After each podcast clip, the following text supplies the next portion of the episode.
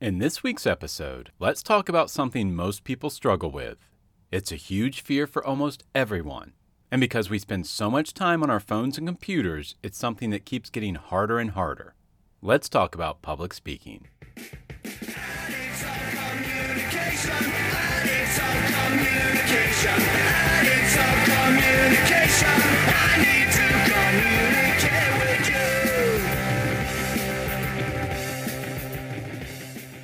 Hello, everyone, and welcome to season seven of Communication Junkie. My name is Steve Fuller, and I'm your host. I hope everyone had a nice summer. This fall, I've decided to do something a little different on this podcast. The entire season has a theme. One of the first classes I ever taught was effective public speaking, and I've given thousands of speeches. From over 20 years of teaching and my decade speaking in the church to drunken wedding toast, I have quite a bit of experience with the subject. And maybe I'm being a little arrogant, but I'm pretty good at it.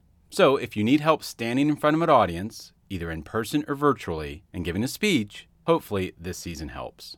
Let's begin in this episode with the speech introduction. Introductions are incredibly important because people's attention spans are short and getting shorter. We decide in the first 15 seconds whether we're going to pay attention or not. How many videos have you stopped after the first few seconds because you were bored? It's why I keep these podcasts so short. It's why TikTok has become so popular. You have to start fast and you have to start strong. Here are the three things you must do in a speech introduction. First, grab your audience's attention. Wake them up. We are multitasking at every moment of our lives. That cell phone will be out the moment somebody gets bored. Or if it stays in his pocket, his mind will be wandering. What am I going to eat later? Why is my girlfriend being so distant? Why didn't the Bengals review that play that should have been a touchdown in Sunday's game? Seriously, Zac Taylor, if you're listening, and I know you are, why didn't you review that play?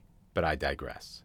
Don't waste time asking people how they are, discussing the weather, or rambling about being happy to be there. Boring. Start with a story. People love stories. Learn how to become a better storyteller. Practice it. Ask for tips. Make it funny, make it dramatic, make it personal, but most importantly, make it short. Learning how to tell a great story in less than a minute is like a superpower. Sure, you can start with a joke, but just make sure it's actually funny. A startling fact or statistic could also work.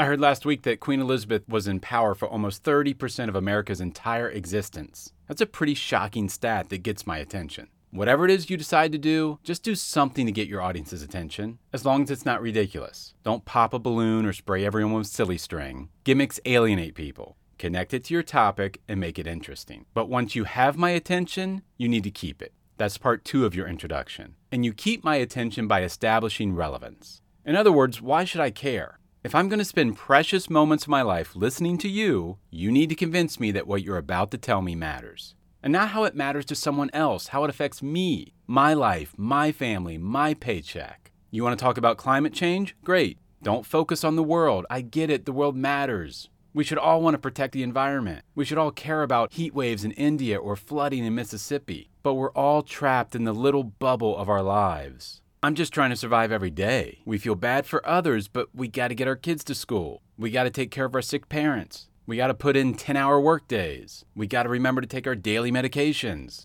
like beer and wine and gummies. How does your topic affect my life? Public speakers must assume everyone listening is selfish because, spoiler alert, everyone listening is selfish. If climate change is going to ruin my annual beach vacation, now I'm listening. If it's going to keep me from enjoying my favorite seafood, keep talking. If it's going to raise gas prices, I'm all ears. Shrink your topic to make it as localized as humanly possible to win over as many people in the room as humanly possible.